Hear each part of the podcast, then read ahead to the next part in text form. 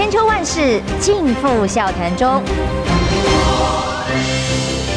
气质王小姐浅秋，跟你一起轻松聊新闻。欢迎收听《千秋万世》，我是今天的代班主持人谢寒冰。那今天呢，就来跟大家聊一聊这这两天发生的一些时事。那今天各大报的头条几乎都是这个缺工的问题哦，就四大产业可以增聘两万八千名的移工了。那而且首度开放了民间营造工程的聘雇，那最快六月中就会上路。那当然，这个缺工的问题，台湾已经很长一段时间都出现这样的现象。因为我们自己本身少子化，再加上年轻人其实现在也就是要去让他做一些劳力性的工作，普遍意愿都不是很高。那实际上劳力线工作，因为他给的配也比较低，所以当然很多人也比较不能够接受。那所以产业长期都是处于一个缺工的状态。那政府终于决定要再开放了一部分，然后让他们能够找到更多的缺工。那当然，这个对产业本身是一个好消息啦。那可是这个就牵涉到之前，就是我记得是柯文哲讲的吧，就是说，如果你念的那个科系就是出来的话，在社会上的。能够拿到的薪资比较少，那是不是就要考虑这个科系要不要招这么多的生？那我我觉得这个讲法，我一直觉得是很奇怪的一件事情哦，就是不应该是由这样来认定的，也就是我们的教育体系不应该是由他出社会之后所能够获得的薪资而认定的，而是应该是对整个社会的需求来去决定的。那当然还有学术上的需求，也不单纯只是一个薪资的这个东西。所以，我我个人认为，柯文哲当时的解释是非常单一性的，也就是没有考虑到整体的问题。那当然这是题外话，只是就算是增聘了这两万八千名义工，像台湾现在陆陆续续这几年已经增加到二十四万名的义工，可是台湾缺工的情况还是依旧存在。所以在这样的状况下，台湾未来是不是只有逐渐走向这一条路？那没有其他的改变方式？我们的产业结构是不是要做一些根本性的调整？那我觉得这才是政府需要去考量的事情。那当然，今天的中时跟联合都有侯友宜跟管中闵在就是会谈。那当然，他们谈了很多，谈了很多之后，很多人就在怀疑是不是之前传的侯管配是真的，也就是我们的管爷会不会出来当副手，然后跟侯友宜搭档竞选。那当然，侯友宜在里头跟管中闵谈的时候，有质疑说，政治人物与诈骗集团挂钩的话，你民进党不需要检讨吗？我我觉得。这个质问当然民进党是不会回答，而且民进党一定是用乌贼战术，也就是啊，那个诈骗集团，你们国民党还不是一堆人跟他站在一起？难道你们就不用检讨吗？我大概用膝盖想都知道，民进党一定会用这种方式回答。就跟昨天赖慧媛被人家质疑论文的时候，他们的发言人张志豪就直接讲说：“那我们就要用同样的标准来检视国民党。”那在我听来，这根本就是废话。你本来就应该要去检验了。就不管是你把国民党当做你的竞争对手也好，或是只是把政治人物这些惰虫抓出来也好，你本来就应该这样做啊，这有什么好讲的？该做就去做嘛。那民进党会不会检讨？当然不会嘛，他怎么可能会去检讨？因为他认为自己没有错。到现在，请问一下，陈欧珀认错了吗？没有啊。整个民进党这么多人跟他接触的人认错了吗？也没有啊。所以，所以你怎么会认为民进党会检讨呢？倒是管爷跟侯友谊要不要搭档？我是觉得还蛮趣味的，因为这两个人的 style 其实差差距很大。那管爷大家都知道，他风格蛮特立独行的。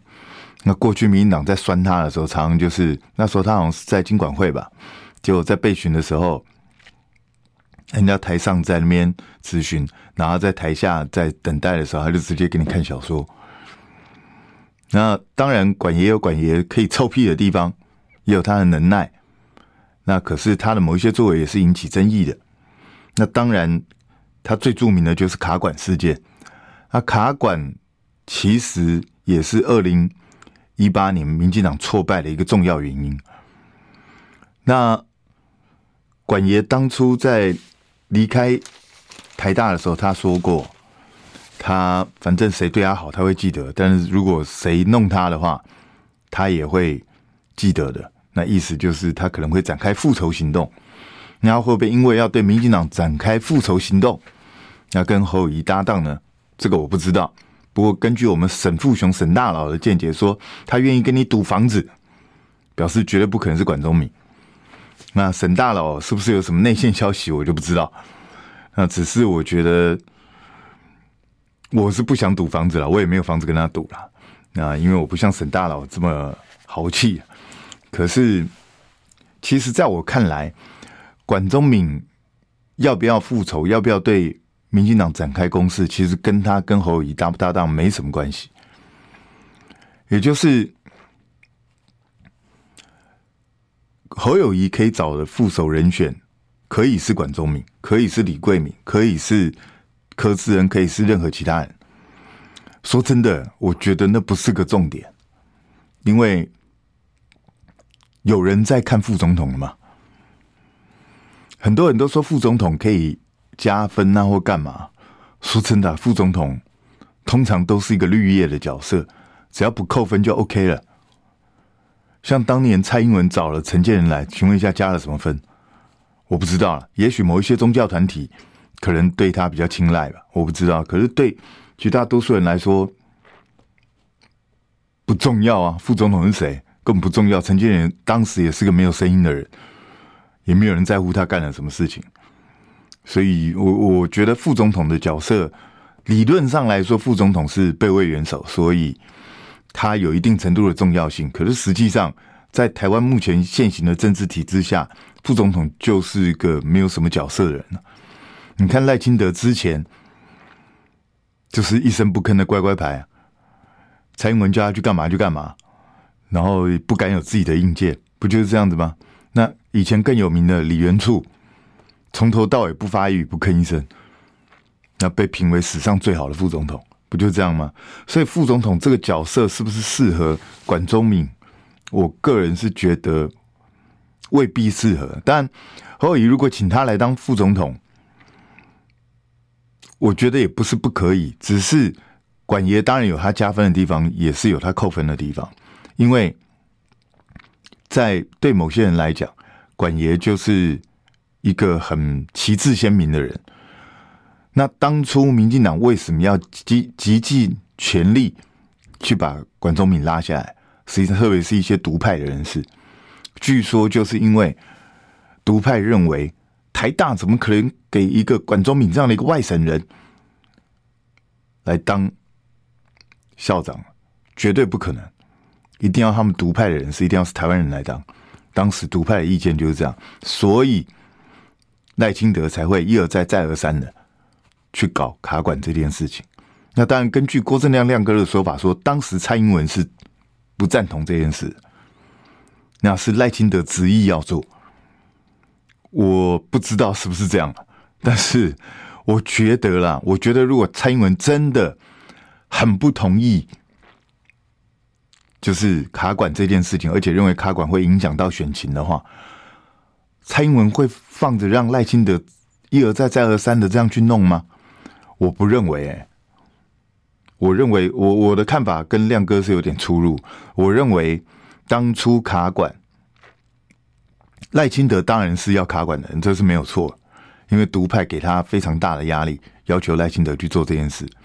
可是你光看教育部长会换三个，然后最后才认输，因为整个社会的反扑压力太大才认输。我认为，就算蔡英文最后回心转意，至少一开始的时候他是不置可否，甚至搞不好他心里也是赞成的。因为对很多民党人来讲，拿下台大是非常重要的一件事，因为台大是台湾学术的指标嘛。光是一个台大学生会，历年来都是被民进党掌握在手中，大家就可以非常清楚。历年来台大学生会都是民党的人在里头，而且他们是非常有计划性的布局。从你还是学生的时候，就不断的逐渐开始培养，然后企图把整个台大的风气都导向民党这一边。这是民进党几十年来一直在干的事情。那只能说国民党蠢的跟猪一样，人家明明就摆明了在做这件事，然后国民党过去从来不去碰这一块。那偶尔有几个稍微比较杰出的学生，也因为势单力孤，根本在台大内部不成气候。那所以你自己放掉了这一块。那别人进来就是刚好而已，就好像当初国民党迫于压力退党政军全面退出校园啊，退出电视台啊，退出媒体啊，做这些事情，那结果就是什么？结果就是民进党全面进进战，就是这样子啊。这这个东西你退我进，你进我退嘛，这没什么好去讲的，所以。不用去幻想台湾有什么高道德的政治人物，在我看来，我讲过很多次，我跑新闻这么多年，在我看来，台湾说真的有高道德的政治人物，真的是凤毛麟角。今天在台面上的，老实讲，说话有八成算话，就已经算是很厉害。我讲实在话，你要百分之百说话算话的，我一个都没看过。所以就不要告诉我什么高道德。所以台台湾就是这样的，这是我们面临的现实环境啊。所以这个没什么好说。嗯，那我们既然生存在这个环境，就必须要去面对这些事情，这是没办法。那当然，何友宜现在开始展现一些攻击的力道，所以去问说：啊，你们跟诈骗集团勾结，你民党不需要检讨吗？不需要向人民说明吗？那民进党会告诉你，我们有检讨哦，因为他们马上就要开所谓的所谓的这个陈欧破案的廉政会，说今天晚上就要开廉政会了。那 我不知道开这个廉政会能够开出一朵花来还是怎么样，因为在我看来，这个廉政会只是一个过场形式。为什么会这样说呢？因为你看赖清德上来之后，第一枪是什么？第一枪就是所谓的学伦案处理，他告诉我们全部都处理好了，要求所有人签切结书。那请问一下，签了切结书又如何？昨天徐小新就说赖慧媛这一个可能是论文可能涉嫌抄袭，那就赖慧媛马上提出说：“哎，我已经送去比对过了，比对我是合格的，在。”学校规定二十趴以下，我只有十九趴。然后呢，徐小新马上提出来，第一个，你那个是把逐字稿塞进去，把整个比例变小，所以才会让你满足。不然的话，如果去掉那个根本没有意义的逐字稿的话，你实际上就是三十六趴多。那再来，有有人马上又跟徐小新他们又又爆料，有另外一篇也是赖慧媛的论文。抄袭的比例更高，那当然，徐小新他们已经去检举，那就送中正大学，让他们去学伦会去做处理。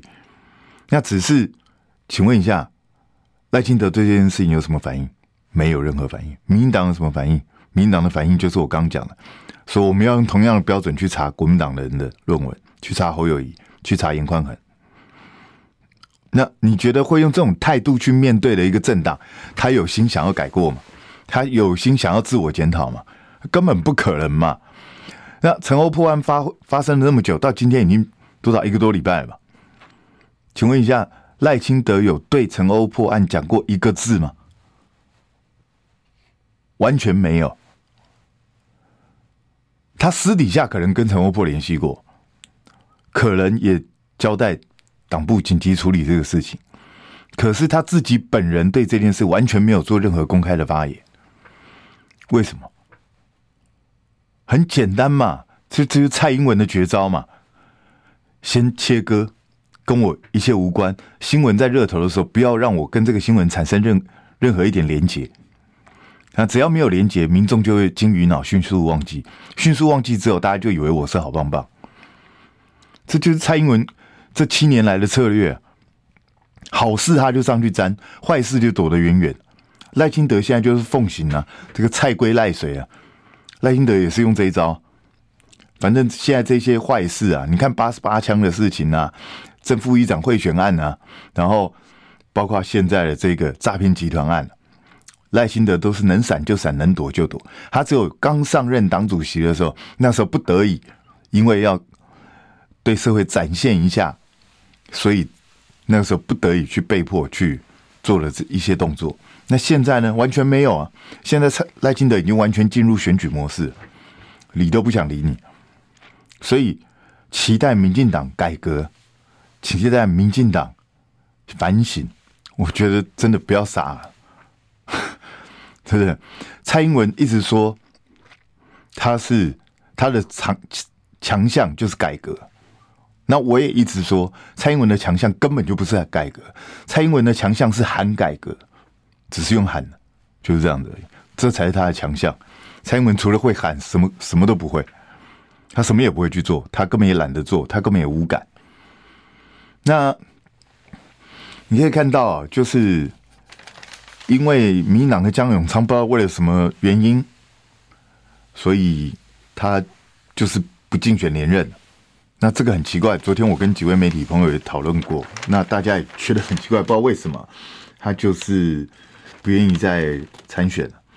那所以呢，现在民进党可能要在这个选区提征召吴峥，吴峥以前是时代力量了吧？我记得，那现在应该是无党籍的。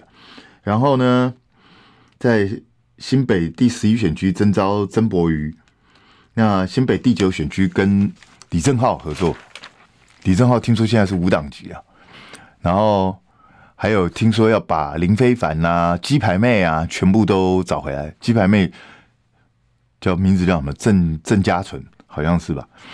那要把这些人全部找回来，就是来帮民党竞选，是不是一定会这样？我不知道。但是曾柏瑜、那李李正浩还有这个吴征，好像是已经确定。那他们还说要筹组民主大联盟。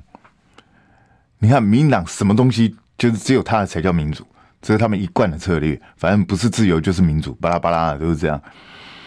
那好像感觉上是跟呃国民党一直号称要组成非绿大联盟来做一个别苗头的态度。那 OK 的，随便他叫什么了，不重要了。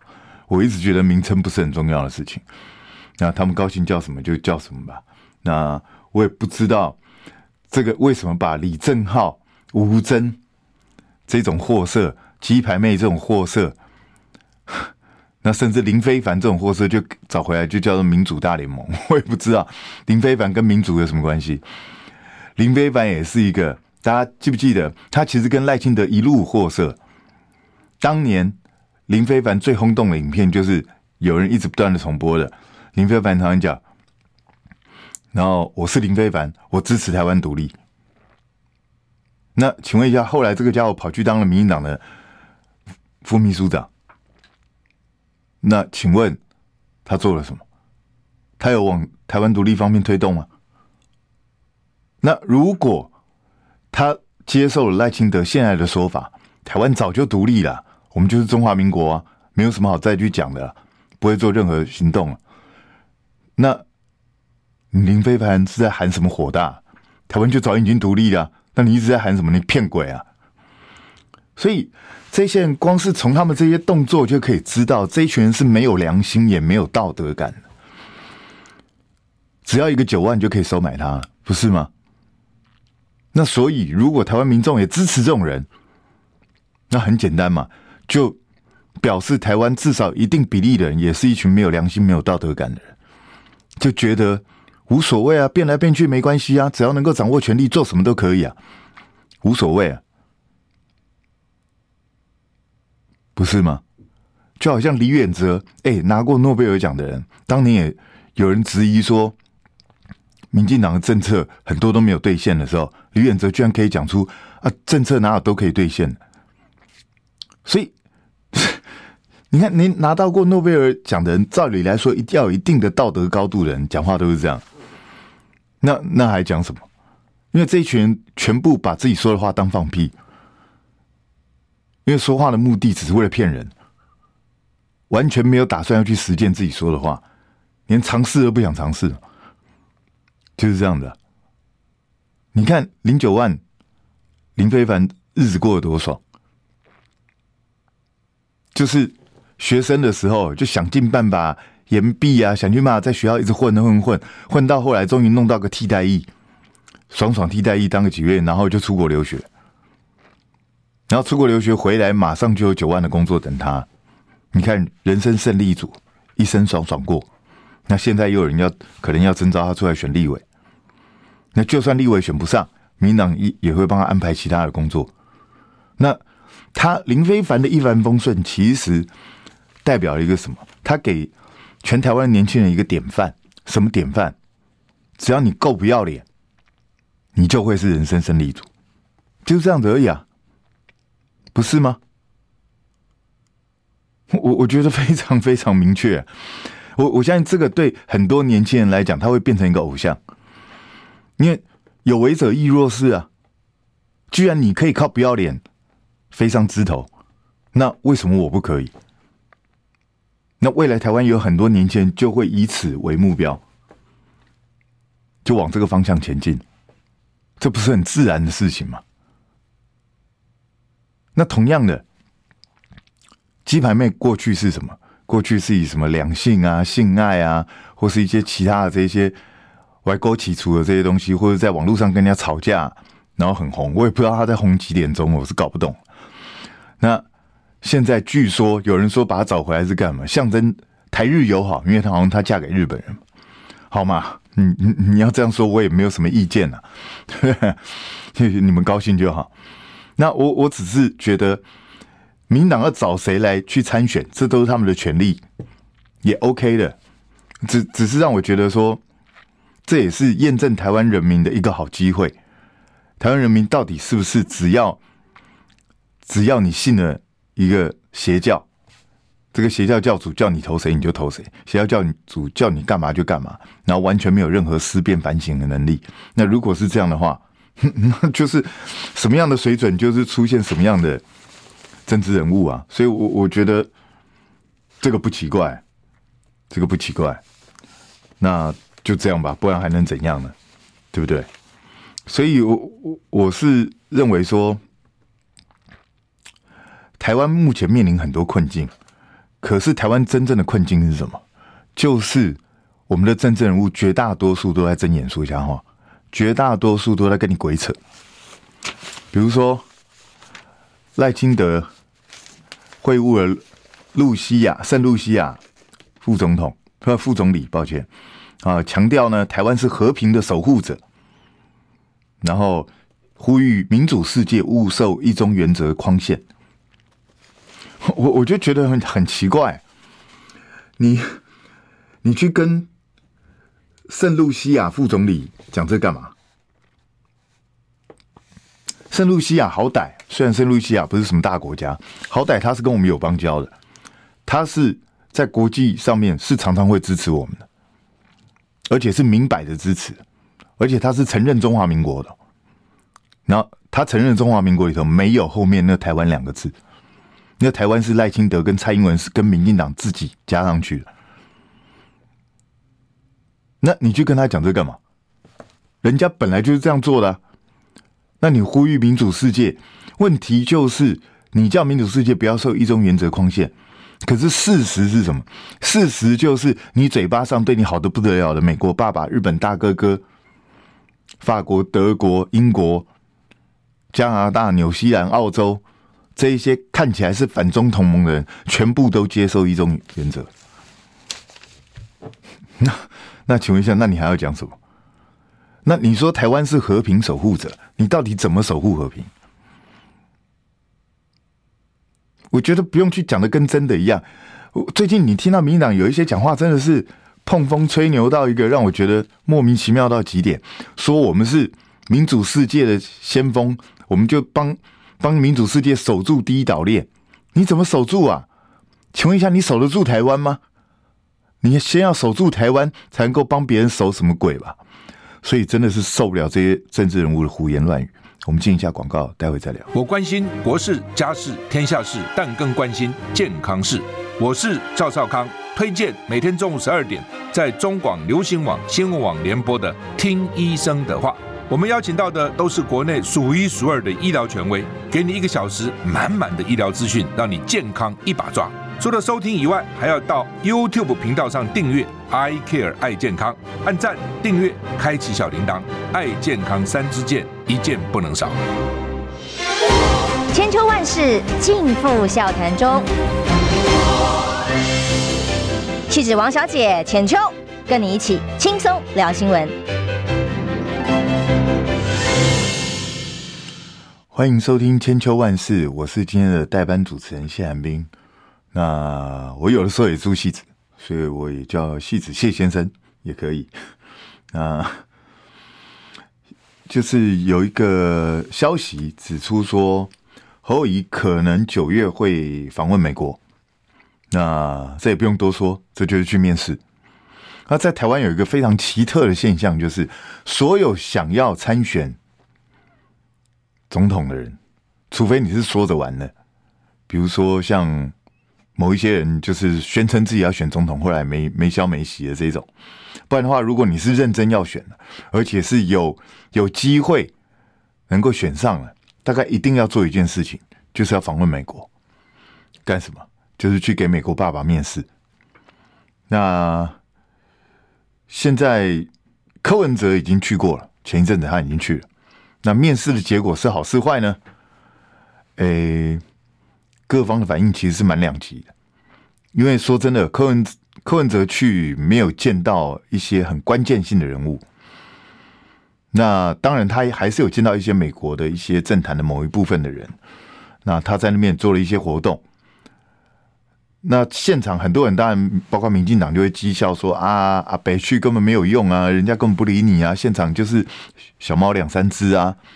但是我觉得重点不是在小猫两三只不两三只的，你去找一些侨团呐，或是找一些人在那边大张旗鼓欢迎什么的，我觉得那些都是做场面，其实也没什么太大意义。重点是，其实去美国重点是什么？重点就是你能不能取得美国人的信任。这个听起来蛮悲哀的，台湾那个选选个总统干美国什么事啊？但是没办法，现实就是这样。现实就是台湾的总统候选人都要经过美国人的检验。实际上，这个检验不是到了美国才开始哦。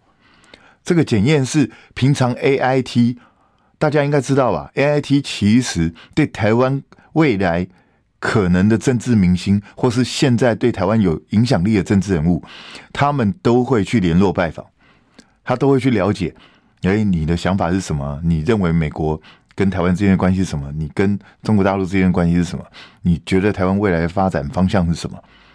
他们都会做了解，然后收集资料，然后做成档案，然后给美国本土去参考。这个这个是 AIT 一直在做的事情。我想台湾台面上只要是看起来比较有分量的政治人物，AIT 都做过类似的工作。那这是。A I T 的部分，可是呢，等到你要选总统这个职位的时候，抱歉，你还是要去。像朱立伦之前就去过，然后柯文哲现在也去了。那侯友谊是九月，那实际上赖清德也会去，因为据说前一阵子 A I T 就很紧张，因为我昨天也讲过，赖清德在聚会里头提到说，两岸之间是兄弟之邦，又在搞这种两国论。所以 AIT 就很紧张，就赶快找人联系他。那联系他完，了解他的一些想法之后，那据说也准备邀请赖清德到美西、美东这些地方去访问。那到时候会出现什么状况？那就再看。那当然，侯友宜，人家去问侯友宜有没有这回事的时候，他说：“啊，与友善国家多交朋友是好事啊。”那反正大家也知道嘛，侯友宜。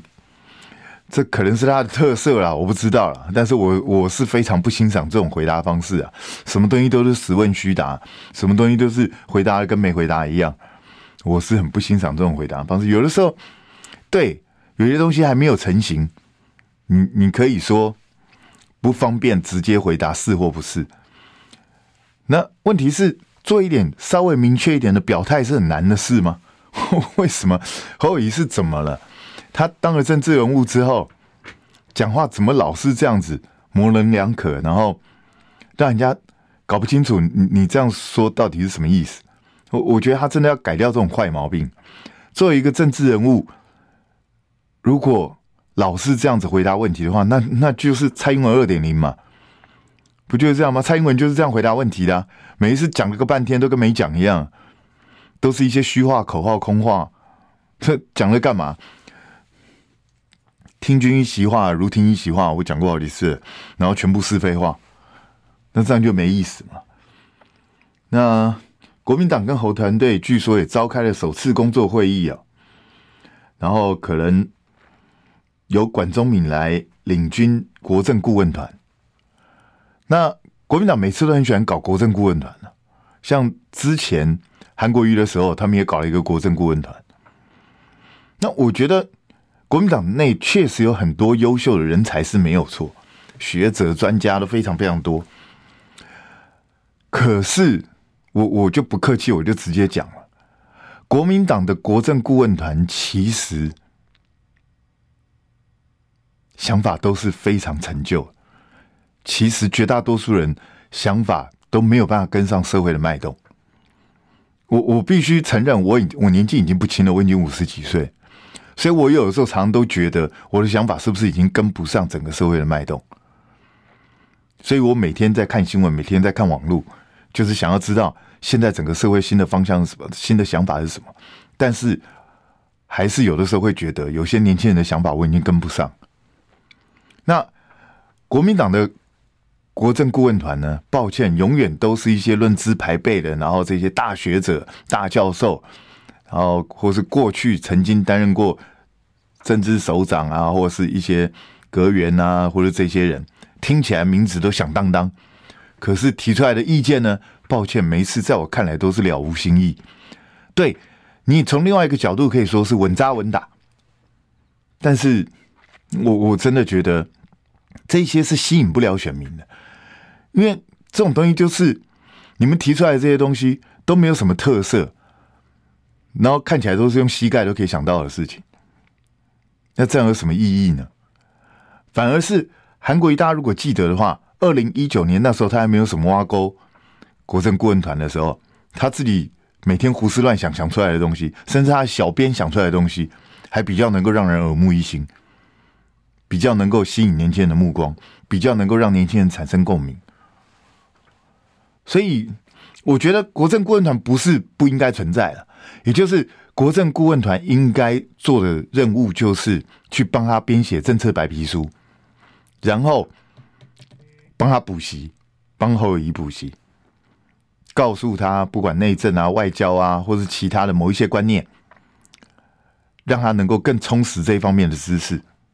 大家不要笑，好像说侯友谊是个笨蛋，那为了选总统才来恶补，不是这样的，没有人全部都会的。谁全部都会？管你学历多高？难道爱因斯坦就全部都会吗？爱因斯坦一辈子也搞不懂量子力学，不是吗？所以没有人全部都会，所以恶补是很正常的事。像赖清德，赖清德是哇高，他有什么国际观？他对国际，你光听他每一次讲到国际关系，讲到台湾跟民主国家之间的立场，就知道这就知道这个人根本就是国际白痴。他对整个世界在发展什么一点都不了解。那侯友宜他过去专注的是在内政、在警政这一块，所以他对国际、对两岸会有所欠缺，很正常啊。我觉得一点都不奇怪。所以去恶补是很正常啊，让他有一些有一些他过去观念中没有的东西，赶快帮他加强。那有的东西，然后让他能够更深入的去了解。那更重要的是。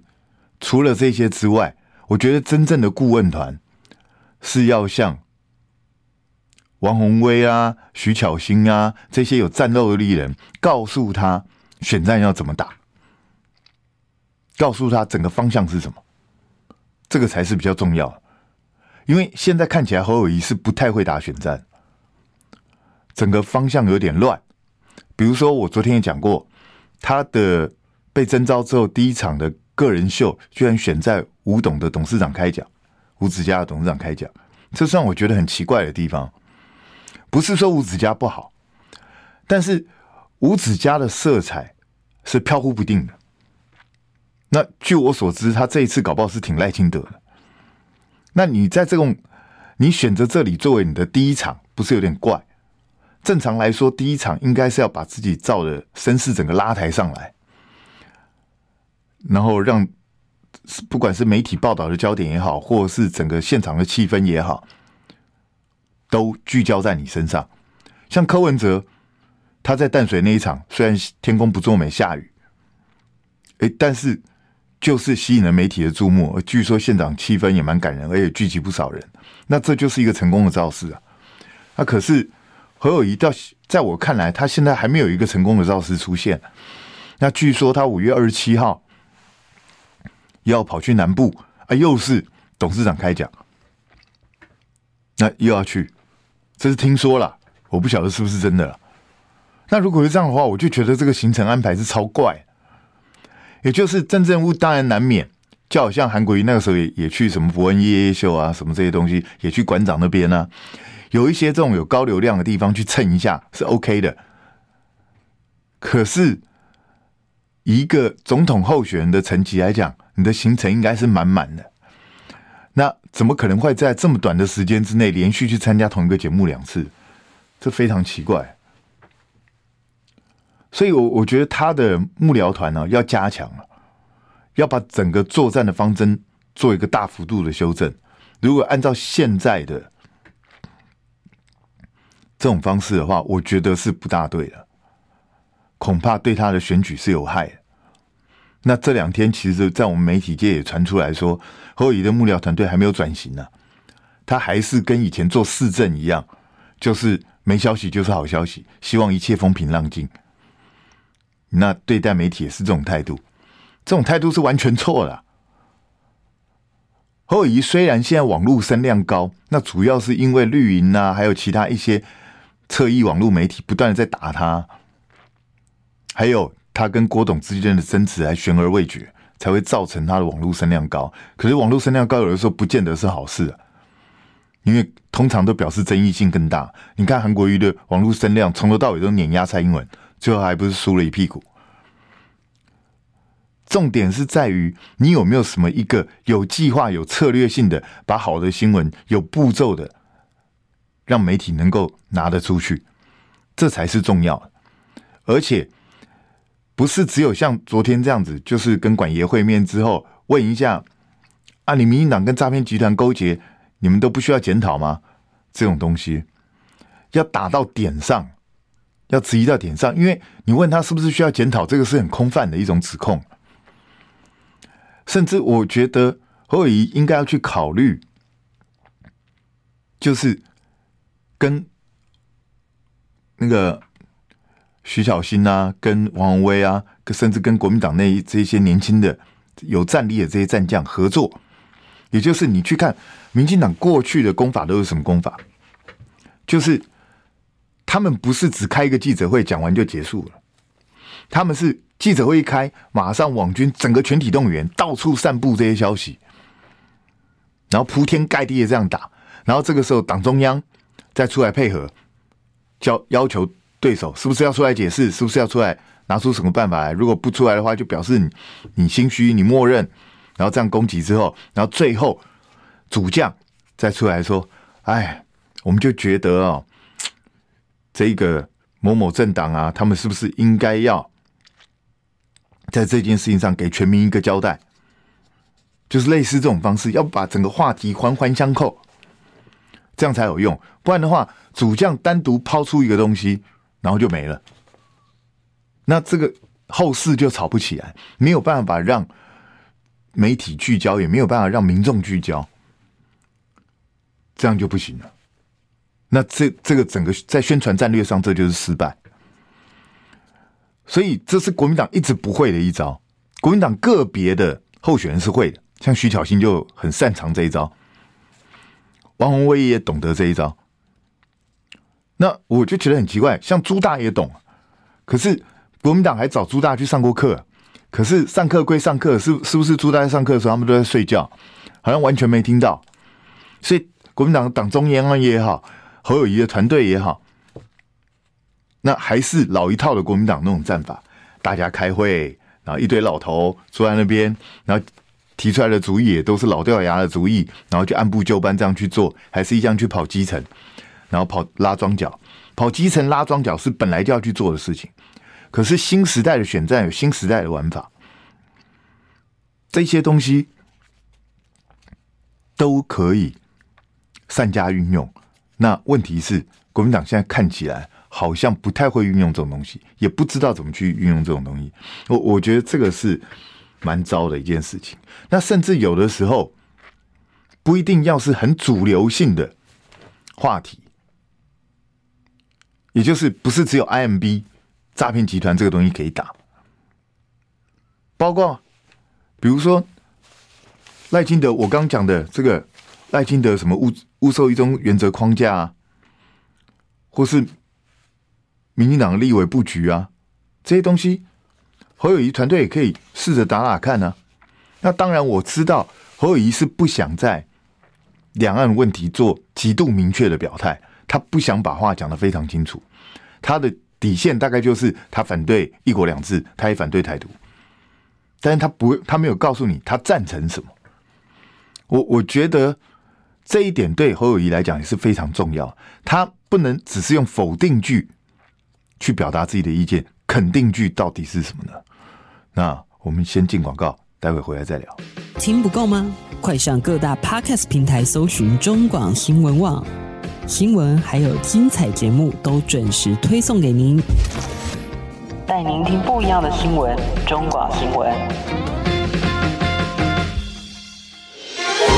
千秋万世尽付笑谈中。气质王小姐浅秋，跟你一起轻松聊新闻。欢迎回到千秋万世，我是今天的代班主持人谢安斌。那我们刚谈到了，就是侯友宜的团队有需要加强的地方。那他在几个关键问题上面，我一直觉得他是应该要讲清楚的。那什么问题呢？一个是很多人提到了公投的问题，也就是在四大公投的时候，他为什么要来个岁月静好？我知道这个是非常非常多人对侯友宜过不去的一个点。觉得当大家在拼死拼活，而且是有有机会能够扳倒民进党，有机会不管是早教也好，不管是能源政策也好，能够帮助台湾挡住莱猪，然后保护早教，然后让台湾有更优优良的能源政策的时候，侯友宜没有作为，他选择岁月静好。这个是很多人心里头没有办法过去的。那再来就是，到底何事，他对核能的看法是什么？我我觉得侯友宜必须要说清楚、讲明白，因为这是作为一个总统逃不掉的事情。你不可能当了总统之后对这个事情还是装死吧？这个这个太夸张了吧？这不可能会发生的事情。然后还有两岸的问题，当然也非常重要。他对两岸之间的态度到底是什么？我刚刚说了，我认为他会讲出来的底线，大概就是他反对一国两制，反对台独。那可是他赞成什么呢？他赞不赞成九二共识呢？我觉得他大概会讲的就只有尊重九二精神。那可是他会。讲尊重九二共识吗？或是他赞成九二共识吗？我想这个不只是老共想要知道，也是很多人都想知道。那民进党当然会去打他这个东西，因为民进党认为自己已经成功把九二共识污名化，也就是他们已经成功灌输给一般年轻人，九二共识就是一个中国，九二共识就是中中华人民共和国，就是直接被纳入中华人民共和国的麾下。虽然这完全是鬼扯，完全不符合现实。实际上，连国台办都已经讲了，九二共识跟一国两制根本就是两回事。可是民进党才不管你，反正民进党向向来是以抹黑出名的，向来是鬼扯出名的。人家明明都告诉你不是这样，他就硬要说你就是，就这样子。这这是民进党的强项，这也是蔡英文的强项，就是管你说什么，反正就硬把话往你嘴里塞进去。这是民党最厉害的地方。所以，我觉得不必去忌讳这个问题。侯友谊必须要去面对，你不可能不面对，所以你还是要去讲。我甚至建议侯友谊不要走那种很传统的，就是哇办个造势晚会啊，噼里啪啦什么的，找了一堆人来动员了游览车啊，然后把现场搞得很热闹啊。我觉得不需要搞这样的。我认为侯友谊可以去开一个座谈会。自己准备好，然后呢，开什么座谈会呢？跟年轻人碰面，然后不要看稿子，拜托千万不要看稿，然后就用你自己的话，国台语都没关系，一起交杂更 OK。直接面对年轻人的咨询，把你当初为什么，比如说韩国瑜找你，为什么？为什么很多人说？避故意避不见面啊，故意不挺韩国瑜啊，或是把呃国民党在推公投的时候，你一个人散在一边呢，好像没你的事一样。然后还有你对能源政策的看法，你对九二共识的看法，一次说明清楚。我我觉得这是最简单的直球对决，省得啰嗦。我觉得把这些心结解开之后。侯友宜才能够开大门走大路，才能够符合有一些媒体人所谓的整个他逆势上扬啊，整个民调就会起来啊。他如果没有做这些动作，如如果没有把这些心结解开，我个人认为他不要说不容易获得年轻人的支持，他连国民党的一些基本支持者恐怕要投他都会犹豫再三。联合报昨天的民调其实就显示了。国民党的基本支持者对他是有疑虑，甚至有些人已经准备转而投投给郭台，没有投给柯文哲了。那在这种状况下，侯友要怎么把这些人拉回来？然后要怎么样去拓展年轻人对他的支持？年轻人现在看起来，他在三个人里头，他的支持度最低的。那侯友宜要怎么去做这件事情？这是我个人的建议，我认为。他可以好好的开一个座谈会，现场媒体让他采访啊，没关系，不用怕，三明治也可以来采访，反正不管你让不让他采访，他都会扭曲你，你有什么关系？就让他来吧。那重点是自己要准备好，要无所畏惧，要愿意面对问题，要能够诚实回答。如果何以能够做到这样，我相信很多人就会对他改观。那。那些流失的支持度也会跑回来，那年轻人也会对他有不同的看法。不要忘记，韩国瑜当年刚出来的时候，年轻人根本理都不理他，一个老秃子，谁知道他是谁？但是后来也是因为他的一些比较率直的作为，让年轻人支持他。但后来当然败也败在他某一些作为上，再加上一些抹黑上。所以我真的希望侯友好好思考，你的团队是不是要改变？然后你是不是应该要做出这样的一个举动，来争取大家对你的信任？我希望侯友宜好好想一想。